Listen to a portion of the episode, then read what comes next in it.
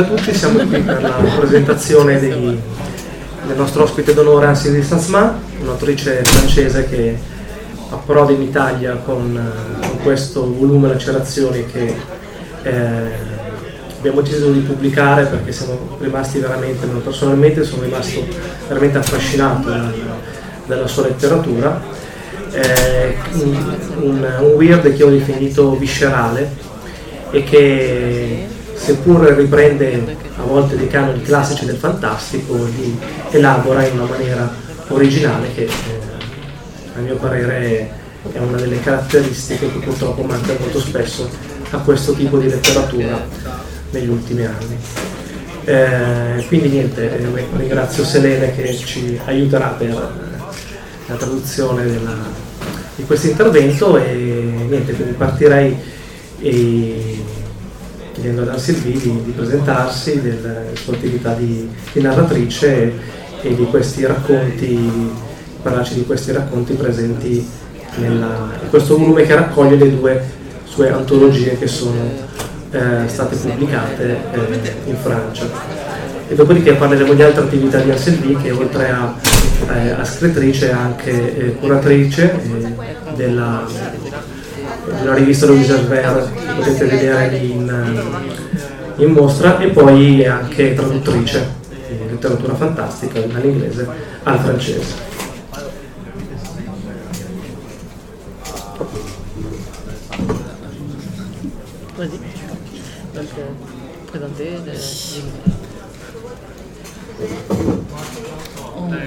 Donc, euh, présenter. Le... c'est toujours un peu compliqué de, un, peu compliqué de, de se présenter.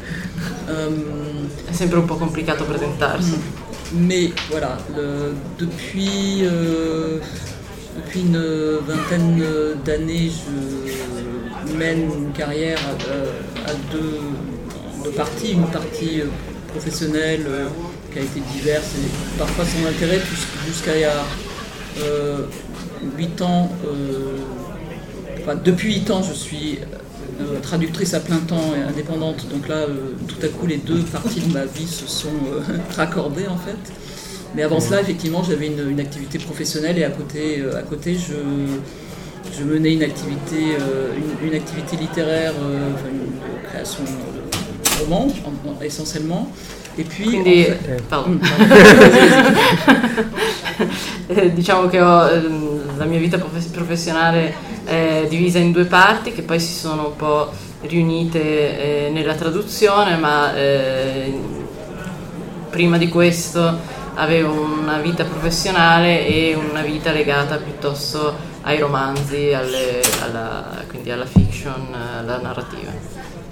Et en fait, l'écriture de nouvelles est arrivée à peu près au moment où, euh, où en travaillant comme traductrice comme euh, pour choisir des textes, etc., pour le visage vert.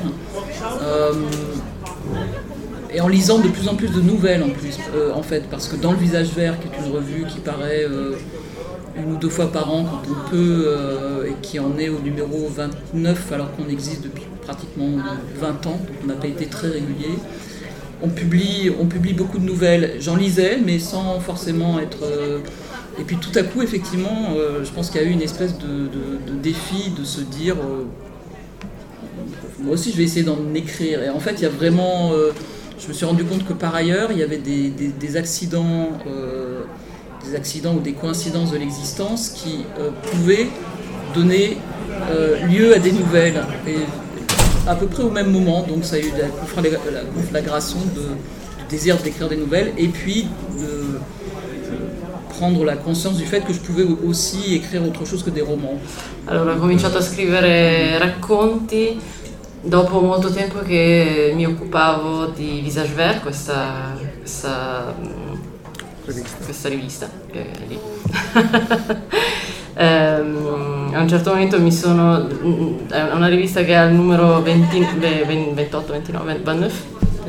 29 al numero 29, ma in realtà esiste da 20 anni, quindi non è, stata, non è uscita in modo molto regolare. Ma a forza di, di leggere questi racconti mi sono detta che forse c'era la possibilità di eh, lanciare una nuova sfida a me stessa eh, che, che fosse qualcosa di diverso dalla scrittura dei romanzi. Et je me demande si c'est pas arrivé en particulier avec une nouvelle que du coup je conseille à tout le monde de, que je conseille à tout le monde de lire. C'est totalement différent de ce que je fais et c'est une forme qui est, euh, est utilisée là de manière tellement parfaite et avec tellement d'ironie et de, grinçant et de euh, je pense que ça, enfin, ça reste pour moi une sorte d'horizon numérique en, termes de nouvelles. C'est jamais ce que j'écrirais parce que c'est des choses très, euh, vraiment très très différentes de ce que je fais. Et je l'ai traduite pour le visage vert et, euh, et ça, ça, reste un peu mon, mon étalon en, en, quelque sorte en termes de nouvelles. C'est la, la, nouvelle de Max Berboom qui s'appelle euh, Enoch Holmes, qui est une nouvelle diabolique dans tous les sens du terme et si vous pouvez mettre la main sur Enoch Holmes, c'est euh, prodigieux. Allora, allora c'è, una, un racconto in particolare che probabilmente ha fatto scattare questo, questo bisogno di, di, scrivere racconti, eh, che è una, un racconto che è completamente diverso da quello che scrivo io, e, che ho dovuto tradurre e che mh, mm, probabilmente non, non, scriverò mai nulla di questo genere, ma ve, la, ve, ve lo consiglio molto.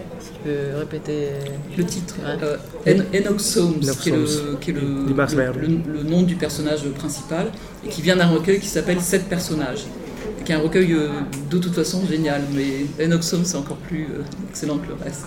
Di una raccolta che si intitola Sette personaggi, è una raccolta eccezionale, ma in particolare questo racconto. Voilà, et donc euh, le, la première nouvelle doit dater d'à peu près. Enoxum c'était 97 pour des tas de raisons, je m'en souviens fort bien. Et euh, peu après, j'ai voilà, il y a une, une, nouvelle, une première nouvelle qui est, qui est venue. Et, ça s'est suivi de manière assez, euh, euh, régulière ensuite, jusqu'à avoir effectivement la matière pour un premier recueil et ensuite, euh, pour, un, pour un deuxième recueil. Et entre-temps, euh, il y avait une, un intérêt de la part de Tartarus Press, et donc euh, les nouvelles ont été traduites en parallèle pour faire le même recueil chez Tartarus que celui que, que, la, que, que Hypnos a, a, publié. Voilà, et pour le moment, il n'y en a pas d'autres. Pour le moment, j'ai arrêté d'en écrire il y a 2-3 ans, et pour le moment, il n'en vient pas d'autres. Donc il n'y en a que deux? Il n'y a que deux recueils pour le moment. De, deux recueils, deux recueils de, de 15 nouvelles. Okay. Quindi eh, inizialmente c'è stata un, una prima raccolta di racconti che è stata seguita subito dopo da una seconda ehm, e al momento però non, non, non ce n'è più, non, non ha più scritti ma eh, appunto risale a, più o meno dopo, intorno al 97 che ha cominciato a scrivere racconti e all'inizio è venuto in maniera molto facile e quindi eh, c'è stato l'interesse di questo, di questo editore che l'ha, che l'ha, pubblicata e, e da allora insomma, ci sono solo queste, queste, due, queste, due, raccolte di racconti. Comme c'est des formes assez... Euh, des textes qui sont assez viscéraux, effectivement, assez... Euh, Euh, bah, je me dis qu'il n'y a pas forcément euh, tout le temps une substance en moi à faire des choses aussi viscérales. Les, les, je crois qu'un des derniers était, était, a, a, été assez pas pénible à écrire, parce que si c'était vraiment pénible d'écrire, je pense que je ne le ferais pas.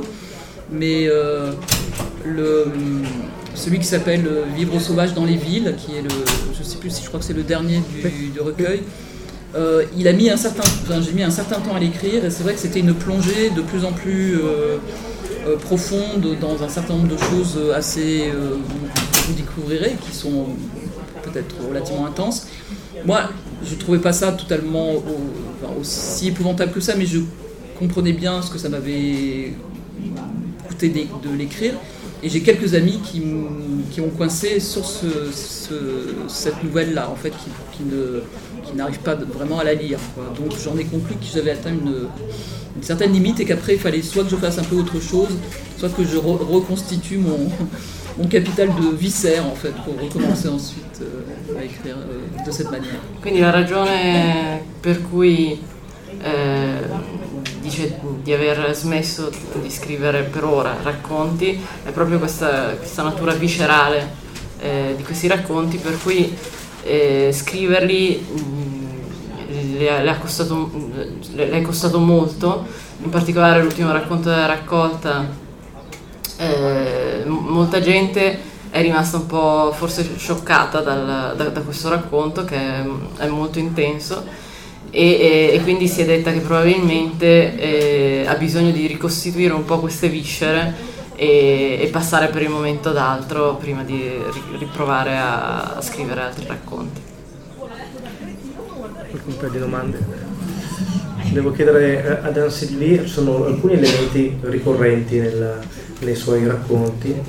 Uno è il, il, mondo animale, che è sempre presente insomma, in, queste, in queste novelle, e, e poi l'elemento del sangue, che è un altro elemento diciamo, costante. Eh, ecco, volevo mm, come si inseriscono questi, questi elementi nei, nei, suoi racconti e che, che portano, tra l'altro sono veramente d'accordo che sono dei racconti, l'ultimo ma anche, ma anche la maggior parte degli altri, veramente intensi, cioè sono un concentrato di, eh, di emozione, secondo me, sono molto hanno nell'intensità e nell'originalità una delle caratteristiche più, eh, più forti. La domanda era appunto sull'elemento del eh, mondo animale e del, del, sangue. Um, le monde animal, c'est un peu, alors c'est une composante de, c'est une composante de l'existence, mais c'est vrai que euh, j'ai grandi dans une, euh, une, famille de naturalistes et euh, on, passait beaucoup de temps pendant les vacances à, se promener dans la nature, à, regarder les fleurs, à regarder les oiseaux, à regarder les pierres. C'était assez, assez, c'est une composante importante de la, peut-être plus importante que certains autres, certains autres enfants. Et, euh, Quindi eh, l'elemento animale fa parte un po' della vita, ma in particolare io sono cresciuta in una famiglia di naturalisti, quindi passavamo molto tempo a guardare i fiori, le piante, le, le, mm, i sassi, eccetera, quindi fa mm, molto parte della, della, sua, della sua vita, della sua infanzia. Et en fait, il y a une composante d'inquiétude qui est assez, euh, dans, le monde animal, qui est assez, assez forte et qu'on peut ressentir, qu'on ressent euh, qu'on peut ou ne pas ressentir, mais pour moi ça faisait partie de, ça faisait vraiment partie de, l'existence et j'ai plusieurs souvenirs assez euh, particuliers de découvertes de tel ou tel oiseau, de découvertes de, on, allait beaucoup en montagne notamment et, euh, la montagne euh, à cette époque-là, qui est pas très lointaine mais que quand même un peu lointaine. on, on, voyait encore, on trouvait encore beaucoup de cadavres d'animaux dans la montagne. La montagne était beaucoup moins je sais qu'en France, maintenant, on évacue les, brebis mortes, les vaches mortes, etc. Mais euh, quand j'étais enfant, on, on, se promenait quasiment pas une fois, euh, on, ne passait pas une journée sans tomber sur un, une charogne. Et c'est des choses qui, qui sont assez euh, marquantes. Et quindi eh, c'è un elemento mm, molto forte di, di, eh, di come dire, eh, sì, l'inquietudine di, di, di, questo elemento appunto intenso di, legato agli animali, in particolare diceva che quando eh, passeggiava in montagna all'epoca, eh, quando era bambina, ci, si trovavano molti cadaveri di animali. Adesso in Francia vengono rapidamente eliminati e, ma all'epoca non passava un giorno che non si trovasse la carogna di qualche, di qualche animale, qualche, insomma, qualche animale selvatico eh, che è morto insomma, in mezzo alla montagna. Quindi c'è questo elemento un po' disturbante, ecco. Alors c'est vrai qu'il y, a, il y a, il y a quelqu'un qui m'avait dit mais pourquoi il y a tant de moutons morts chez toi? Ouais. bah, parce que j'en ai probablement vu beaucoup quand j'étais enfant et aussi parce que euh, euh, c'est comme ça, ça, revient et je, discutais tout à l'heure avec euh, Laura et, je lui disais qu'il y avait des coïncidences, j'en vois peut-être plus que même encore maintenant en Écosse par exemple ou dans des coins comme ça où on les laisse davantage. peut-être que peut-être que je les attire aussi, en tout cas. Il y en a. Allora, spesso le chiedono perché ci sono così tante pecore morte nei suoi racconti e dice che ehm, probabilmente perché ne vedeva tanti quando era piccola, ma dice che a, al giorno, ancora adesso in certi posti come per esempio in Scozia si trovano ancora, eh, si trovano ancora questi, questi cadaveri di, di pecore in giro. Quindi diceva, forse sono io che li attiro, comunque, comunque è così, insomma.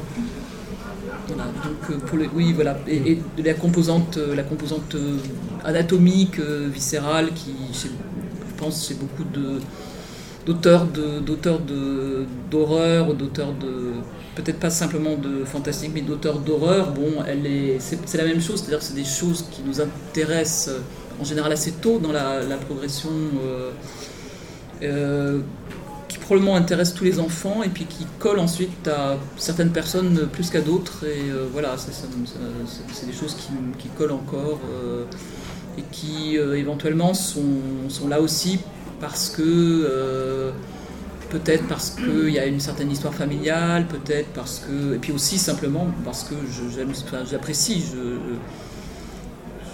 j'ai un côté, euh, bien sûr, enfin, dont je ne peux pas nier, effectivement, légèrement nécrophile, au moins au sens totalement intellectuel du terme. Mm -hmm. uniquement en fait, intellettuale.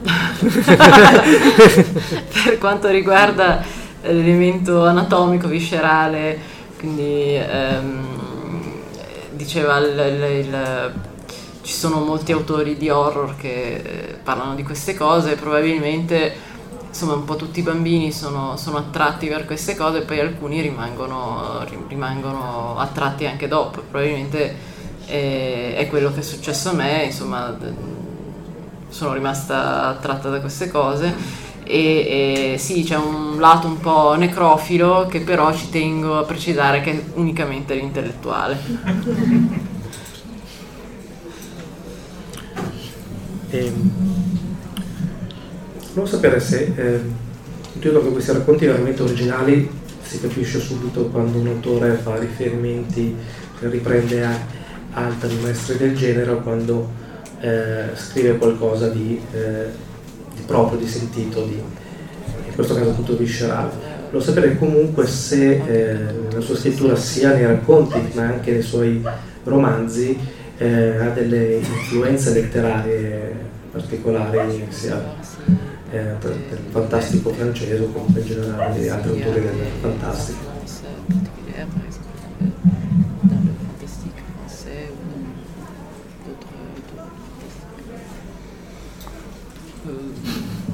Oui, je pense qu'on n'écrit pas du tout on n'écrit absolument pas de, nulle part et j'ai été aussi pour monter à l'enfance, mais c'est évidemment indispensable quand on parle de, en tout cas moi, le goût de l'écriture vient d'assez tôt. J'ai lu assez vite des romans policiers. Euh, j'ai été une grande lectrice de, beaucoup, de jeunes, très jeunes gens, de, notamment de Maurice Leblanc. Et c'est vrai que chez Maurice Leblanc, il y a apparemment beaucoup de légèreté, beaucoup d'amabilité, le gentleman, quand oui, le Arsène Lupin, etc. Mais en fait, ce sont des romans qui sont très cruels. Et, euh, on parlait aussi bon, pour, le, pour le, l'épouvante animalière. Je sais aussi que j'ai retenu ça chez lui, je l'ai retenu chez euh, Sherlock Holmes, enfin chez Conan Doyle, le côté euh, les crimes commis par des animaux, des choses comme ça qu'il y avait chez, euh, dans les enquêtes de Sherlock Holmes. Et puis effectivement, je pense que tout ça, tout ça a, contribué au départ à, former un type d'écriture de toute façon, même en roman, qui, qui, va plutôt vers, le, vers le, la, sensation et vers des choses un peu... Euh, voilà, j'ai jamais tellement apprécié euh, l'écriture psychologique à la française ou l'écriture un peu blanche. Il m'a toujours fallu des choses un peu, euh, un peu relevées. Et après, bon, sont venus des auteurs comme, comme Nerval, des auteurs, des auteurs allemands. Enfin, j'ai beaucoup lu Kafka, j'ai beaucoup lu de la poésie aussi, de la, de la, et puis tous les auteurs euh, romantiques français, les Hugo, les Dumas, les, les, euh, les, grands écrits, enfin les grands auteurs, euh, je sais pas comment on dit maintenant, euh, anglaises, les, les sœurs Brontë, etc. Enfin, c'est vraiment euh, voilà, c'est le, le, début euh, de, du développement et après, bon, c'est parti. sì, naturalmente una scrittura non, non viene dal nulla. E io da piccola soprattutto leggevo molti polizieschi, sono stata molto influenzata da Maurice Leblanc che sì, eh, ladro gentiluomo eccetera, però alla fine è anche molto crudele e lo stesso anche eh, ho, ho, tratto un po' stessa, lo stesso, lo stesso eh, lo stesso esempio anche da, da Sherlock Holmes dove ci, so, ci, sono anche elementi di animalità eccetera.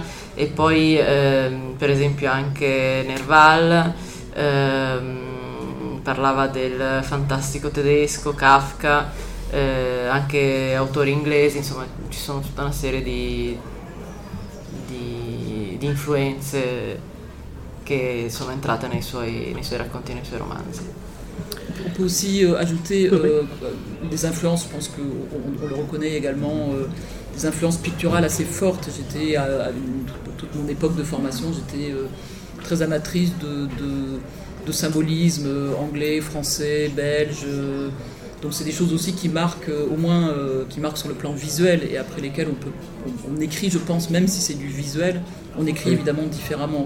Même chose pour le cinéma, il y a un cinéma qui a influencé à un moment et qui continue, peut-être maintenant d'ailleurs de plus d'influencer que le, que, le, le que, enfin, que d'autres auteurs, en fait, que des auteurs euh, de l'écrit, pardon. Quindi c'è anche un elemento di eh, influenza da parte della pittura, soprattutto il, sim- simbolismo di vari paesi e, e, e, molto il cinema che l'ha segnata molto eh, più che altri, altri autori, eh, altri, altri scrittori. Ecco infatti mi ho un po' anticipato perché appunto è il, una delle caratteristiche del, di questi racconti che io eh, ho, ho, riscontrato era un forte elemento visivo, cioè sono dei racconti che mentre si, si, legge, eh, si leggono non si può fare a meno di crearsi delle immagini forti. E questo secondo me è, una, un elemento molto positivo, quindi poi ne parleremo anche magari nel prossimo intervento che l'horror e certi generi sono stati molto influenzati ovviamente dalle, dalle, arti visive e sicuramente questi sono dei racconti eh, che hanno una forte componente visiva. E volevo adesso invece chiederti qualcosa Silvi sulla, sulla, tua attività di curatrice di Le Visage questa rivista bellissima che io ho sfogliato brevemente, tra l'altro ho trovato subito un'illustrazione di Alfred Kubin, quindi già mi sono innamorato.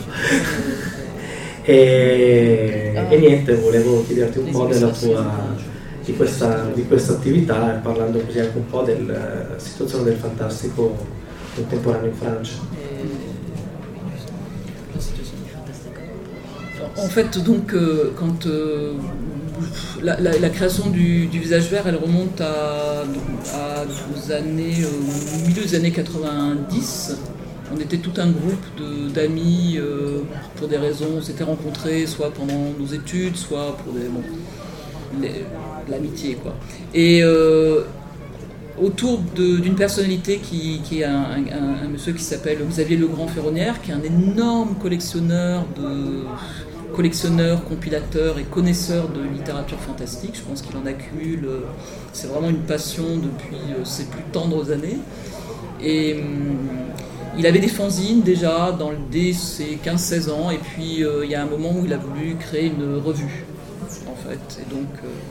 Quindi è una, una, rivista che è stata creata un po' da un collettivo di amici degli anni 90 eh, che si sono riuniti intorno a un personaggio, eh, le nom c'est? Xavier Le Grand Ferronnière. che era un po' un, uh, un collezionista di... Uh, eh, di letteratura, eh, ha, di letteratura fantastica che ha voluto appunto creare questa, questa rivista eh, e quindi si è creato questo collettivo di amici fondamentalmente che hanno deciso di, eh, di créer questa rivista. Alors c'est lui en fait qui m'a mis le pied à l'étrier pour les premières traductions que j'ai faites euh, en parallèle de mon boulot de l'époque. Et puis en donc 92, euh, Fritz Leiber en fait. Et c'est vraiment lui aussi qui m'a incité à lire plus de, de fantastique euh, contemporain, euh, plus de, qui m'a vraiment euh, poussé vers des choses plus, voilà, plus, plus, encore plus épicées probablement que ce que j'aurais lu moi-même. Donc je lui dois aussi une, non pas une orientation, mais une confirmation de l'orientation de, mes, de mes goûts, je pense. È stato lui che, eh, che mi ha spinto verso, verso la traduzione con Fritz Leiber e soprattutto che mi ha spinto a, ehm, verso dei, dei testi più, eh, sì, più intensi, più, più forti. Quindi non, non è, non è che eh, eh, mi, ab- mi abbia fatto cambiare gusti, insomma, ma eh, mi ha spinto in una direzione in cui già andavo, ma eh, con più forza. ecco. Il m'a embêté notamment pendant des années pour que je lise euh, Les Confessions du pêcheur justifié de James Hogg. Quand j'ai fini par le lire, évidemment, j'ai trouvé ça grandiose, mais euh, il a fallu un- une certaine opi- opiniâtreté de sa part. C'est un, c'est un, un- un grand roman gothique euh, écossais qui est vraiment une, une merveille aussi euh, de- d'étrangeté. Eh, mi ha spinto soprattutto a leggere mm, Écoute pas le... Les, Les Confessions du pêcheur justifié. Ah, ok. euh, James Hogg. ok, Mm. che, beh, Non ricordo il titolo, la traduzione italiana non la, non- non la ricordo esattamente. quindi ha insistito veramente molto perché leggessi questo, questo libro. Voilà, et donc en fait, quand on a été suffisamment euh, en- de force, euh, on a décidé de monter cette revue et qui a été à l'origine euh, de, aussi de publication, en, de publication en, sous forme de livre. Dans un premier temps, on a été publié par euh, euh, quelqu'un qui, a- été une grande éditrice de fantastique, qui est Joël, Joël Losfeld, dont le père était lui-même un grand éditeur de, fantastique, au, terrain vague notamment, et, sous son nom, éditeur de livres érotiques, euh, aussi euh, grand spécialiste des procès en tout genre, avec la censure et avec les huissiers, donc euh, un homme euh, remarquable. Eh, ok, je me suis un peu perdue. Donc, Euh, voilà, la revue, pour commencer, donc la- la- notre revue avait été euh, euh, comment dire, remarquée par euh, Joël Losfeld, Ok, quindi la, la rivista è stata, è stata notata da, eh, da un'editrice che si, che si chiama Losfeld, che era lei stessa eh, figlia di un, un editore molto importante. oui, qui a édité du Koubine notamment, qui a édité le, le, euh, la ville. euh, et je me souviens plus du de l'autre côté, l'autre Ouais. côté de Koubine, qui a un très très beau roman, en fait, Ok. plein plein de choses euh, merveilleuses. Et donc avec elle, euh, et ensuite avec un autre éditeur, et ensuite euh, à notre compte, on a pu faire aussi- publier aussi un certain nombre de, de grands auteurs euh, qu'on aime. Les, on a publié du, euh, Machen, on a publié du, euh, du, des- les contes de Lord Dunsany, on a publié du Hodgson, on a publié euh, des auteurs français aussi, on a publié beaucoup de choses. Et, puis on a, poursuivi avec la revue euh, en passant longtemps pour euh, des, des terreurs de cadavres vraiment, parce qu'on ne faisait que des auteurs morts. Euh, il, y avait, il y a eu un autre éditeur. Ou, euh, oui, un, un éditeur qui s'appelle Terre de Brume. Ah, ok. Eh, quindi poi c'è stato un altro, un altro editore, Terre de Brume, e sono riusciti a, fare, a, a pubblicare eh, moltissimi autori, insomma ha fatto, un po' una lista eh, che a loro piaceva part- particolarmente e a a partire da un certo momento hanno cominciato a pubblicare solo degli autori morti fondamentalmente. Voilà. Mais maintenant, on, est depuis, euh, on, a, on est euh, notre, notre propre, euh, nos propres maîtres depuis euh, 2008. On a récupéré et la revue euh, et la petite maison d'édition qu'on avait montée à côté, et donc on publie aussi un certain nombre, on publie davantage maintenant, euh, et on s'ouvre davantage euh, aux auteurs vivants, et on essaye aussi à chaque fois de, quand on peut, quand on a des bons projets, on, a, publié des auteurs roumains, on a publié des auteurs italiens, on a publié des auteurs chiliens, on va publier un auteur polonais d'importance qui est euh, Grabinski. Euh, et puis on publie de plus, alors pas de plus en plus forcément, mais on publie plus d'auteurs français vivants et, des auteurs américains. Je- J'essaye de veiller, euh, je suis un peu le, là le, à la recherche moi, des auteurs américains et anglais contemporains. Da partire dal 2008 siamo diventati padroni di noi stessi e quindi sia della, della rivista sia della piccola casa editrice che avevamo creato e da allora pubblichiamo eh, anche autori viventi, in particolare rumeni, italiani, eh, molti francesi e eh, stiamo cercando sempre di più anche americani e inglesi. Et tu voulais que je parle un peu du fantastique en France oui. à l'heure actuelle Ça va mieux Non, en fait, ça n'est jamais allé vraiment mal, mais je pense qu'à un moment, on a en France euh, euh, expulsé la, littérature fantastique de la littérature générale, probablement euh, dans le cours des années, je sais pas, je dirais 20 ou 30. Et il y avait une dichotomie importante entre les, auteurs, les, auteurs, les auteurs de bonne littérature générale, bien écrite, euh, et les auteurs de fantastique étaient toujours un peu, un peu suspectés d'écrire, euh, bon, c'est un phénomène courant, hein, cette croyance, parce qu'on touche à l'imagination euh, et à des choses un peu épicées justement, on écrit forcément de manière nulle ou gauche, et voilà, c'était un peu... on avait, malheureusement, le temps des Naudier, le temps des Nerval et des Dumas était passé, et on était on était, voilà, on était un peu dans ce, dans ce souci. Adesso, adesso, va un po' meglio, eh, non è che sia mai andato veramente male per il genere fantastico, ma c'è stato un momento intorno agli anni 20-30 che è stato eh, espulso dalla letteratura generale, il genere fantastico, ed è stato visto un po' come insomma non, non era veramente letteratura, tempo, insomma, l'epoca dei, eh, dei Nerval o dei Dumas era, era, era passato e, e, quindi insomma uno sguardo un è una.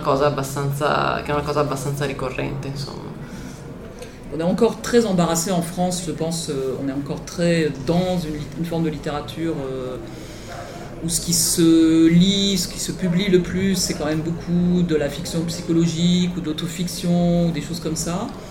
Mais euh, en fait, le, le, le, fantastique ou les littératures de l'imaginaire reprennent, euh, je pense, grignotent lentement euh, sur, sur, sur ce domaine et les, frontières deviennent de plus en plus floues. Et là, je pense que c'est un, vraiment bon signe. Un, Quindi in, in Francia si, si, si, pubblica, si vende soprattutto eh, sì, insomma, una letteratura, per esempio letteratura psicologica o altri tipi di letteratura più, eh, più mainstream, ma ehm, il fantastico sta dire, guadagnando terreno sempre di più e comincia appunto a, a conquistarsi un posticino anche nella letteratura generale.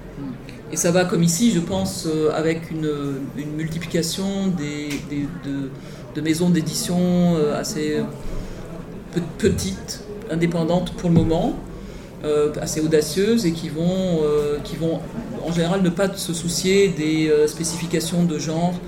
Je pense à des gens, je pense à des gens comme l'Ogre, les, éditions de l'Ogre. Je pense, des, alors c'est des petites maisons fragiles, mais le temps qu'elles sont là, elles font des choses intéressantes. Euh, dystopia, avec euh, l'arbre vengeur, pas mal de, gens qui, petites maisons, font des choses euh, vraiment sans distinction de genre. Et l'absence de distinction, ça veut dire en général que on va vers les littératures de l'imaginaire. C'est une, porte, enfin c'est une porte ouverte. En fait. Quindi in Francia, un po' come succede qui, c'è una, una, moltiplicazione delle piccole case editrici che si occupano appunto eh, di, di, vari generi, senza veramente occuparsi di, eh, di mettere frontiere a questi generi. E eh, penso che nel momento in cui non si mettono frontiere ai generi si va sempre di più verso eh, un tipo di letteratura fantastica. Alors que les grosses maisons se mettent encore des barrages en fait et se, sont encore dans une. Euh, on ne verra pas Gallimard sortir effectivement euh, sauf à tomber sur un auteur qui impose sa marque, euh, comme quelqu'un comme euh, Antoine Volodine par exemple, qui est peut-être connu ici, je ne sais pas, mais qui a à lui tout seul inventé le genre de, du post-exotisme. Post-exotisme, c'est sa manière de dire qu'il est nulle part, c'est-à-dire dans le fantastique et dans l'imaginaire. Il ne veut pas qu'on dise que c'est du fantastique, donc il dit post-exotisme et c'est du fantastique. Post fa sempre il suo effetto, dire post. Allora, eh, allora eh, le, le, le, case, le, grosse case editrici invece hanno questa tendenza a eh, mettere de, delle barriere fra i generi e, e tranne quando capitano appunto fenomeni come questo post-esotismo eh, che non sta né di qua né di là, non è veramente né fantastico né, eh, né letteratura generale, allora in, ma in, generale, in, in genere i grandi editori invece tendono a proprio... Non eh, usare il nome fantastico. Sì. Et puis le fait que, le, fait que ça, le, même, le mouvement, je pense, soit le, un, peu le, un peu similaire dans un certain nombre de pays, fait qu'on a aussi, on, on fait traduire, on, on, on, importe en France des tas d'écrivains qui sont aussi sur des marges et sur des frontières fragiles, et ça nous aide également à, faire, à en faire autant, c'est clair. E il fatto che questo fenomeno eh, si, si, sia simile un po' in tutti i paesi fa sì che anche noi possiamo eh, tradurre eh, autori che insomma, sono un po' nella stessa, nella, vanno un po' nella nostra stessa direzione. Ecco. Et en même temps, on garde une, je pense, une, comment dire, aussi une, euh, une littérature plus nettement identifié, soit en science-fiction, soit en fantastique, qui est tout à fait fier de sa différence et qui s'illustre par un certain nombre de maisons, effectivement, et un certain nombre d'auteurs qui vont, euh, eux, de toute façon, ne pas du tout s'embarrasser d'être, de, de, ne pas être dans le, la littérature euh, mainstream. Ils s'en fichent et ils ont raison, en fait. e comunque rimangono autori che case editrici che sono ben orgogliosi di identificarsi come fantascienza, fantastico, eccetera, e non hanno nessuna intenzione di rientrare nel mainstream, eh, se ne fregano completamente, a ragione. Insomma. Bene, visto che il tempo passa molto velocemente, il, se iniziamo se c'è qualche domanda. Prego. Posso? Chiedo in italiano. Sì, sì, certo. Abbiamo qui mi domando, me lo andavo come mai, io ho letto solo alcuni racconti, non sono nessuno, forse uno ambientato in Francia, sono tutti ambientati in Inghilterra, Giappone, Austria e mai in Francia.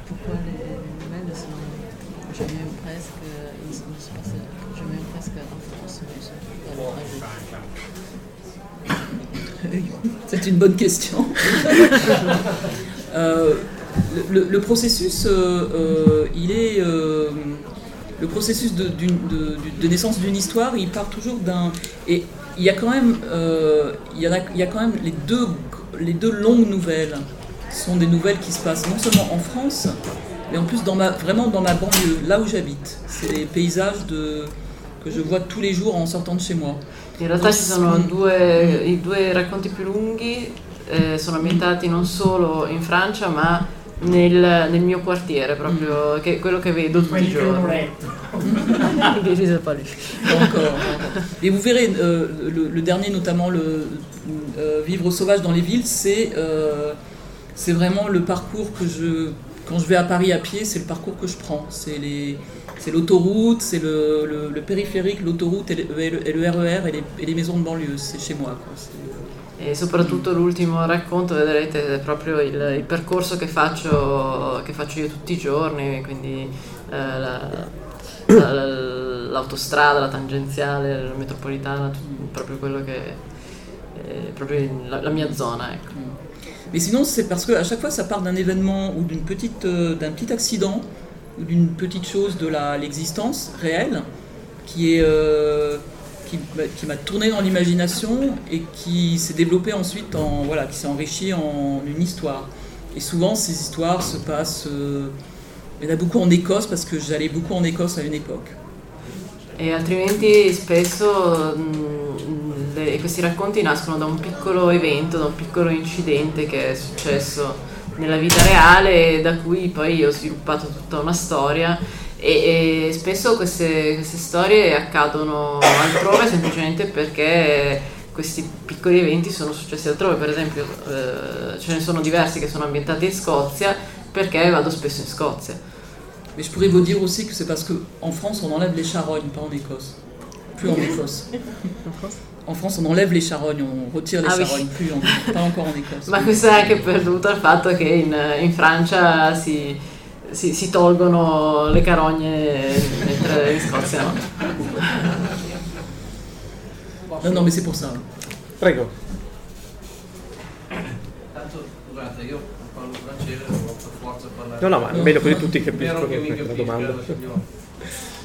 Ha parlato della separazione fra l'immaginario e la narrativa mainstream, realistica, mm. mimetica, chiamatela come volete, in Francia. Le assicuro che in Italia è peggio prima cosa. e vedo che qualcuno dice di sì. Ma secondo lei l'ultimo premio Nobel attribuito a questo signore giapponese che ha scritto vabbè, qualche resto del giorno ma soprattutto ha scritto un romanzo distopico su clonazione, tra pianti d'oro ed è diventato un premio Nobel. Può servire a sdoganare il genere?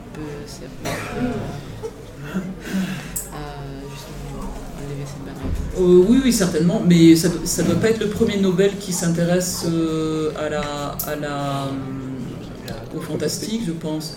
Mais en même temps, oui, oui, ça. Sauf qu'il n'est pas en France comme peut-être en Italie. Il est, en, tout cas, en France, il n'est pas considéré comme un, auteur fantastique. Il y a beaucoup de gens qui l'ont lâché en fait, qui se souviennent de, de, des vestiges du jour. Euh, puis du suivant, euh, et puis alors euh, avec toi toujours déjà ça les et alors j'ai pas mal d'amis, enfin d'amis ou non fantastiqueurs qui, qui disent oh le, géant endormi, alors là voilà donc hmm, il y a encore du travail quand même. allora sì, sicuramente può, mm, può servire, eh, peraltro ci sono stati sicuramente altri Nobel che hanno eh, che hanno scritto letteratura fantastica, ma non è percepito lui come un autore di letteratura fantastica. La maggior parte delle persone si sono limitate a leggere, dei lettori si sono limitati a leggere i suoi lavori non fantastici e poi magari quelli invece un po' più nel, nella letteratura che, che, che rientrano nella letteratura fantastica magari dicono sì, non granché, eccetera.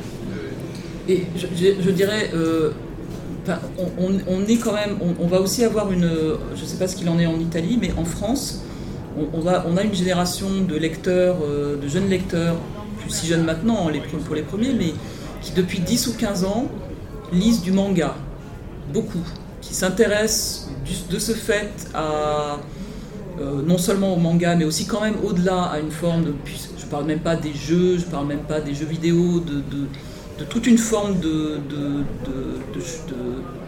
comment dire, de formes artistiques qui ne sont pas considérées éventuellement comme de la littérature et dans lesquelles ces jeunes gens vont, vont finir de grandir.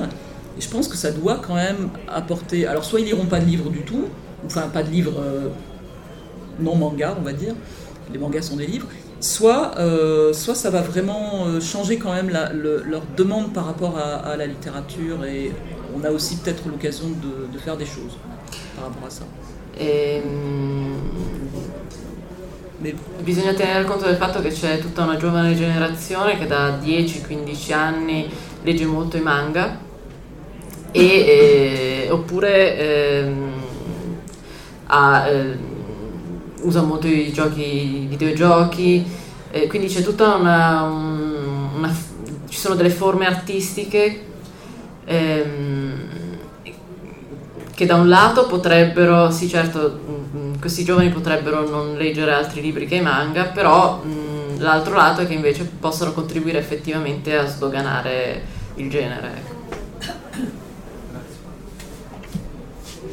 Qualche altra... Avevo una curiosità, certo. perché adesso va molto di moda parlare di weird, termini weird, almeno qua in Italia Volevo sapere se anche in Francia è usato questo termine o si usa semplicemente il termine fantastique. utilisé aussi en France ou si on utilise seulement le terme fantastique euh, on utilise beaucoup le terme fantastique et je pense aussi qu'on on commence à voir euh, le weird correspond euh, à, un, à, un, décalage par rapport au fantastique, à une sorte de fantastique établi. pour moi, weird, c'est quand on sent encore la, chose fantastique, mais qu'on n'est pas trop. On enfin bon, il apparaît des, données nouvelles et, c'est une forme de, de, on appelle ça, de décloisonnement weird en fait. Donc ça, c'est pas encore très utilisé en France, mais euh, on, sait qu'apparaît, on a parlé un peu avant, on sait qu'apparaissent des formes un peu nouvelles et, et, Weird va peut-être être adopté en tant que, que tel. Pour le moment, j'ai pas vu d'éditeur qui se recommande de de weird, on préfère, euh, on est très, comme on est dans l'euphémisme, on dit imaginaire. Quindi um, non, si usa, non si usa al momento weird, si usa piuttosto fantastic. E, per me weird è mh, qualcosa che, che, va ancora al di là del fantastico, è qualcosa di, di un po' diverso ma penso che eh, poco a poco, mentre eh, arrivano sempre di più forme nuove di fantastico, questo, questo termine comincerà a essere utilizzato. E invece la domanda su che tipo di letteratura c'è in Francia, visto che è una nazione storicamente più gelosa delle sue prerogative, vengono pubblicati tanti stranieri come qui in Italia o c'è più attenzione al mercato domestico?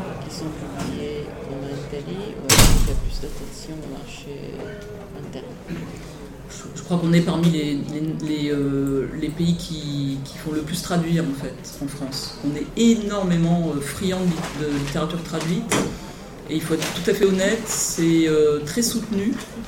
On a, on a les traducteurs sont bien payés comparé à pas mal d'autres pays, donc d'après ce que j'ai compris, l'Italie. Euh, et il y a une aide à la traduction, il y, a des, tas de choses, il y a des séminaires, il y a, tout ce qu'on veut. Et c'est vraiment de ce côté-là, on, on, est, je n'ai pas les chiffres en tête, mais il y, a toujours eu un intérêt et il, continue et il est extrêmement soutenu. Il cohabite avec une, euh, une, affection française pour la littérature française, mais euh, c'est un point sur lequel on n'est absolument pas chauvin en France, je pense.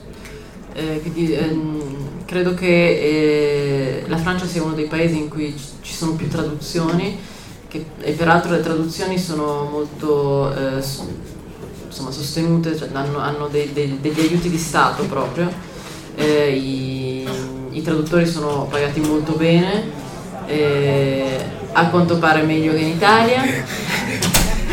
E quindi, e quindi e quindi sì, è uno di quei. Mm, è un campo in cui non, non siamo per niente nazionalisti, sciovinisti.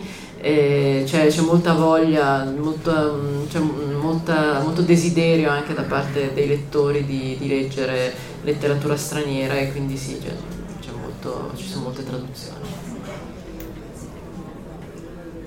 Scusa, hai introdotto l'argomento traduzioni, eh, tradu- traduzioni, scusa.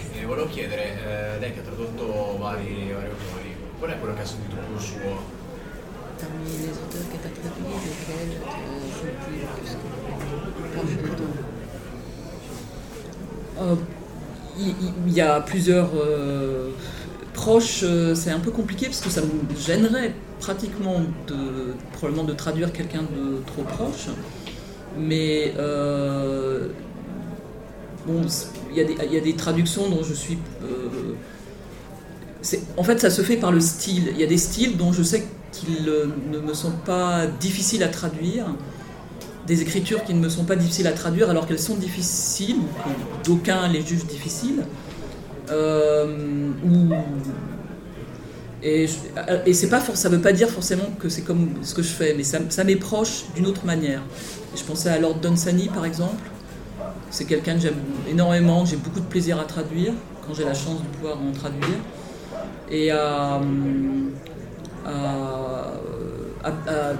Max Berbaum qui, traduit qui écrit des choses complètement euh, différentes, qui sont très, très, raffinées, très édouardiennes.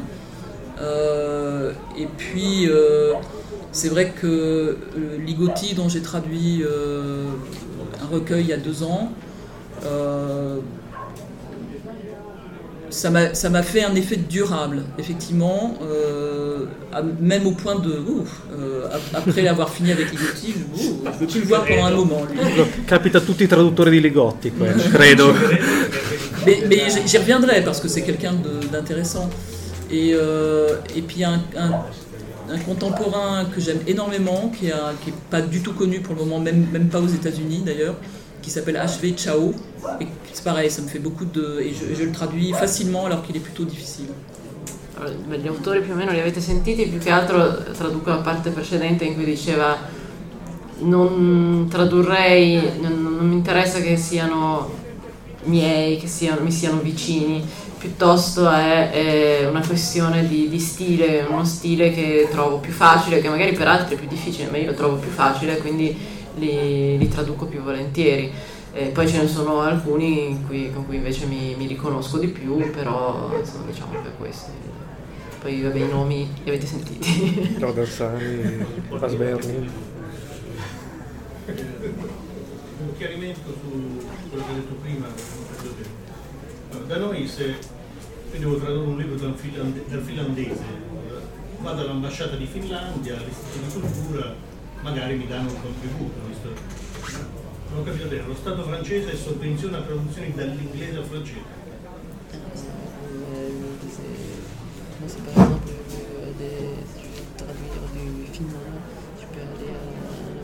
Finlandaise, alors peut-être que le ministère me donnera de, de, des contrats, des aides. Mhm. mais, mais, ça, mais par contre, en France, l'État français donne de l'argent pour euh, publier à des auteurs anglais. Oui.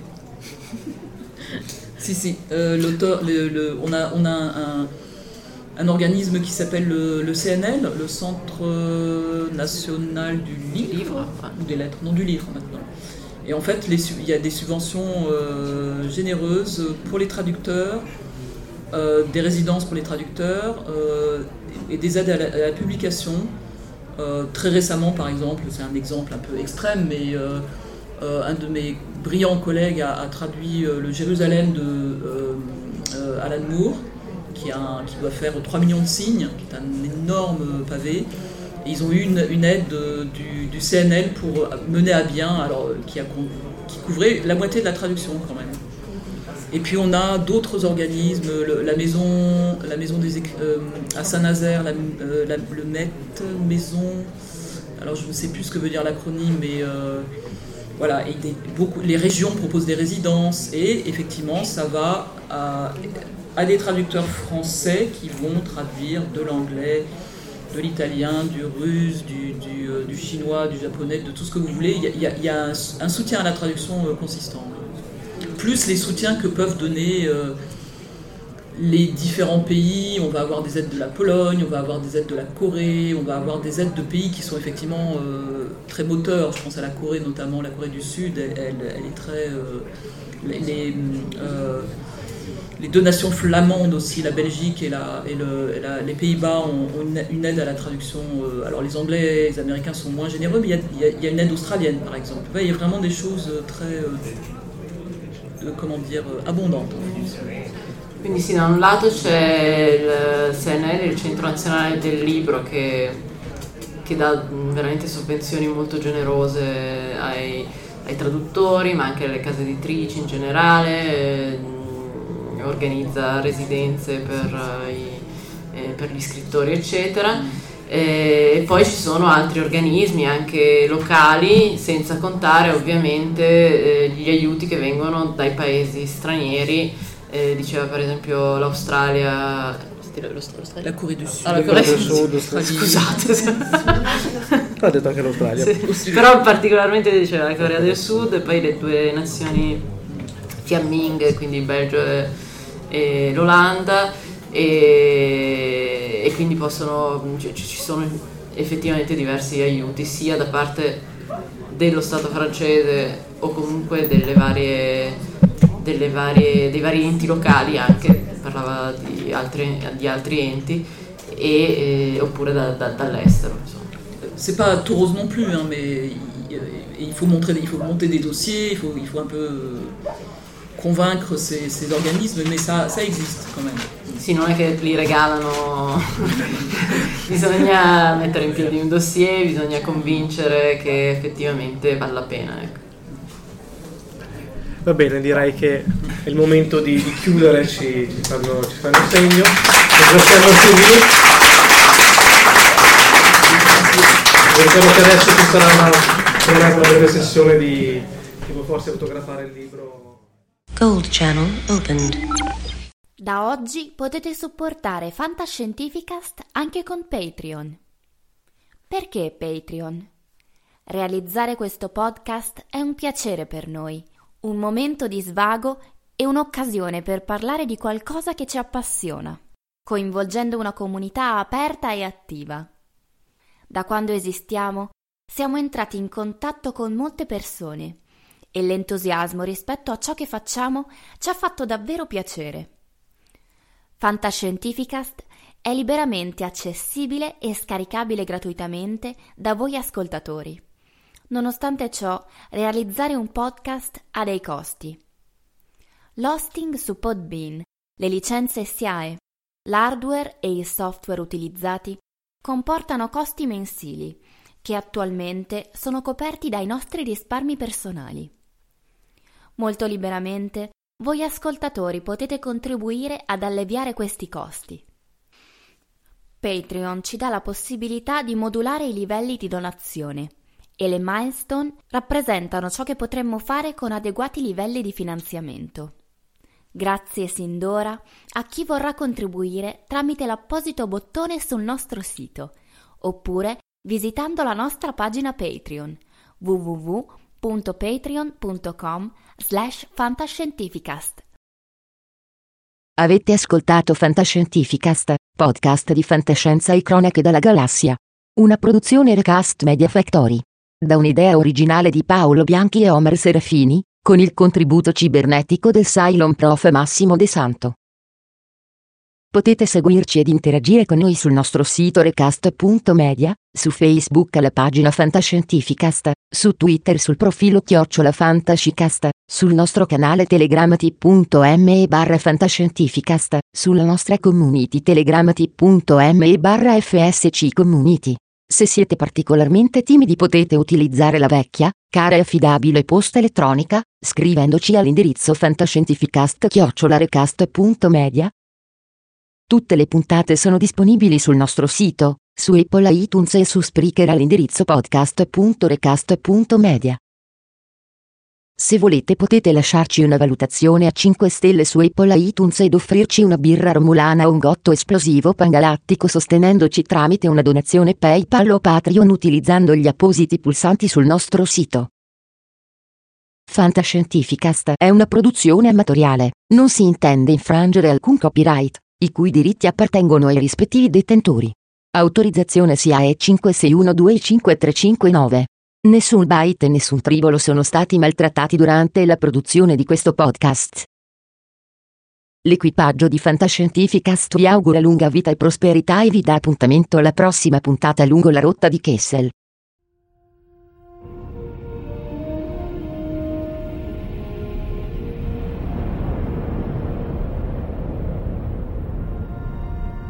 Certo che hanno una gran bella nave. E hanno un capitano ancora più grande. Allora è finita a quanto pare. Io dico che sarebbe il caso che ci muovessimo anche noi. Capitano, ho appena ricevuto un ordine dal comando. Dobbiamo tornare alla base immediatamente. Cambiano equipaggio.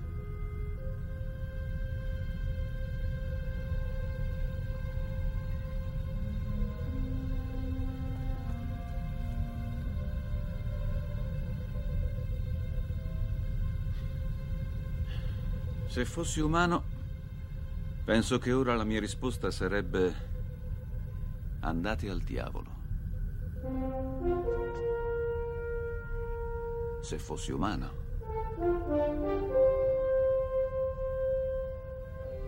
Che rotta, capitano.